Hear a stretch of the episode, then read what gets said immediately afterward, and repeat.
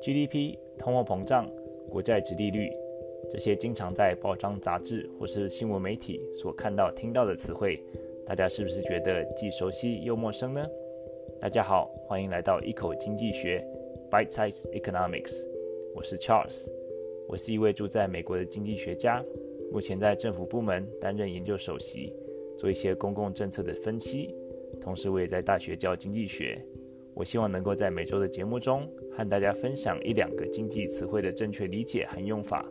我在节目中也会分享我的经验和实时分析，